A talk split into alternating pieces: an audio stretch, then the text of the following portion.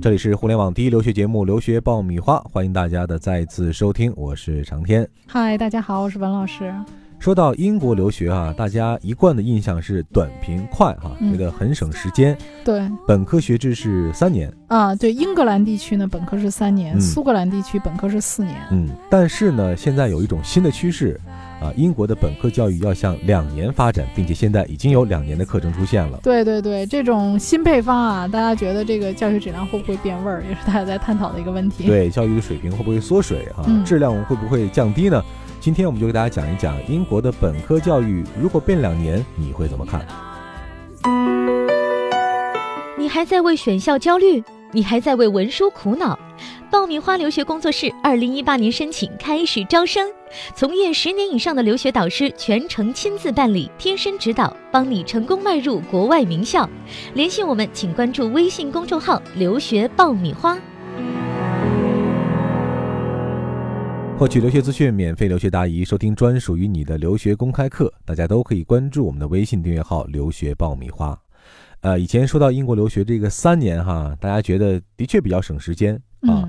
但如果变成两年更省时间，我想有些人可能会心里有一些打鼓。哎，这样变是不是会有点不靠谱啊？啊，因为两年，首先我们第一个想到就是节省生活费、节省时间。呃，那么实际上从学费上来讲呢，是按照三年的成本来收的。嗯啊，据说啊，现在说英国本土的学生的学费都要在一万四千。英镑，嗯啊，我们可想而知，国际学生的收费会更高。对，所以第一个来讲，这个课程的收费一定不低。嗯嗯，也就是说，这个成本其实压缩不了多少了。那么可能你节省的就是时间，一年的时间，还有生活费。生活费，学费上估计不会省很多。对，总量不变，只不过呢就。一分为二或者一分为三的这个变化，嗯，那么同样来说，你的压力会变大，嗯，因为课程来说不会缩水，该学的还是应该学，但是他肯定是要把这个课程压缩，强度加大，嗯，那么也就是说你要承受的这种课业压力，要比那三年的学生承受的压力要大，嗯，其实之前我们讲过，英国硕士一年哈，那种感觉就是时间非常的紧张，可能刚迈入学校。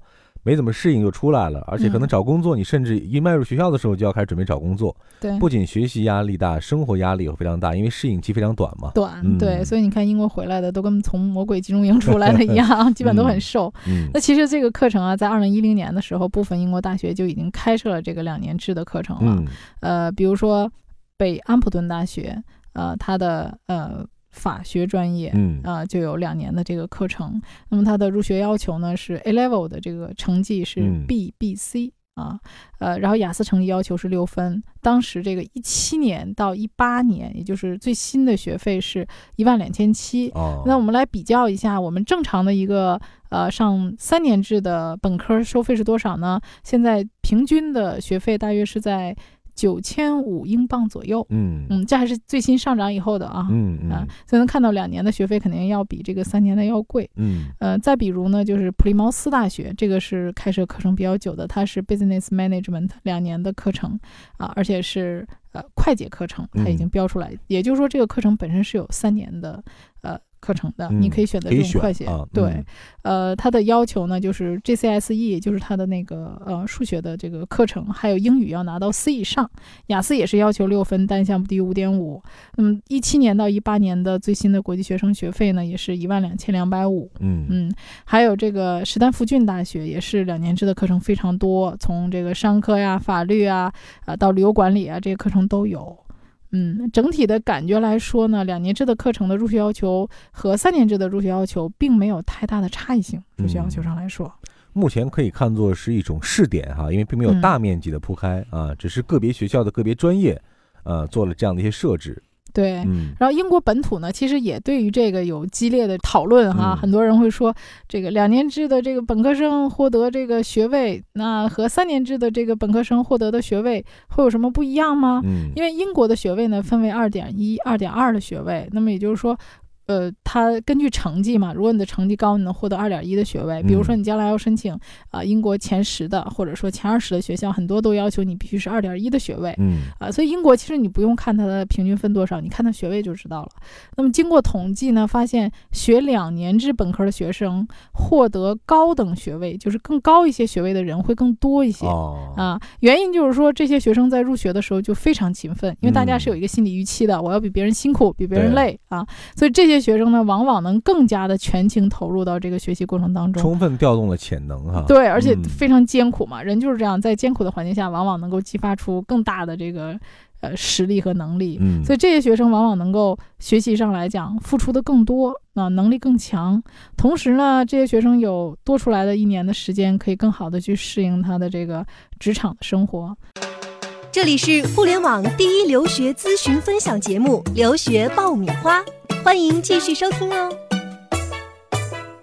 而且这个两年的课程其实还有一个原因，学校是想给那些想要在职场已经入职的人啊，或者是想短时间之内进修的人提供一个平台。嗯嗯啊，可以在这些已经入职的人，他有一些求学的需求的时候，嗯可以用最短的时间来把这个课程学会。嗯，那我们再总结一下这个两年制课程的利弊哈。嗯首先有利的方面呢，就是节省了生活费，还有节省一年的时间节。省了时间嗯啊。另外呢，就是对于一些呃已经工作的人群来说，嗯，两年时间再读一个课程，对他们来说这个成本会比较低。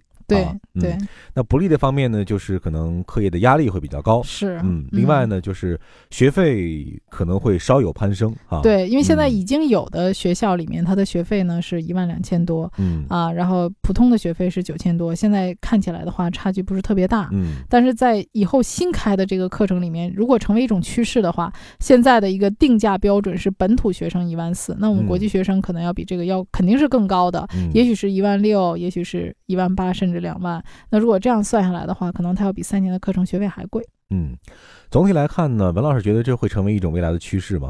呃，肯定会成为你的一种选择，嗯，不会像现在大家连考虑都不考虑。嗯，但是不是你唯一的选择。嗯，未来可能会是一种并行的态势啊。嗯呃，三年制的本科是一种主流，但是越来越多的学校可能根据不同的人群或者不同专业的学习特点，针对性的会开设一些两年制的课程。而且还有一点，我比较担心的就是对于两年制课程，呃，外界的接受程度怎么样？比如说。读完之后，你在求职的过程当中，你的雇主啊，嗯还有外界对于两年制的这个课程，是不是像三年制的课程一样来认同？嗯，对，这个也是大家慢慢社会需要一个时间来认可，嗯，可能会短时间之内有一些人会觉得两年制的课程比较水。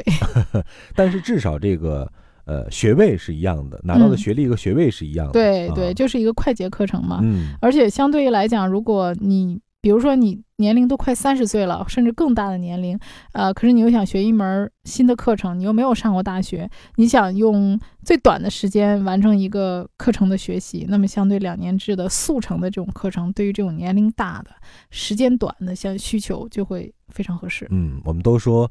呃，浓缩的就是精华哈，嗯。也希望这种两年制的课程真的是调动你的潜能，啊、能够提高你的这个学习的这个投入产出比哈。对，给那些年嗯龄大的学生也是一个福音。呃，我们可以畅想一下哈，如果真的是两年制本科的话，那也就意味着有可能我只用三年的时间啊，两年本科，一年硕士，我就可以读完英国的这个全部本科、硕士的课程，嗯这，是多么美好的一件事情。，对，所以当你如果还有机会选择的话，是两年还是三年的本科呢？嗯，你会怎么选呢？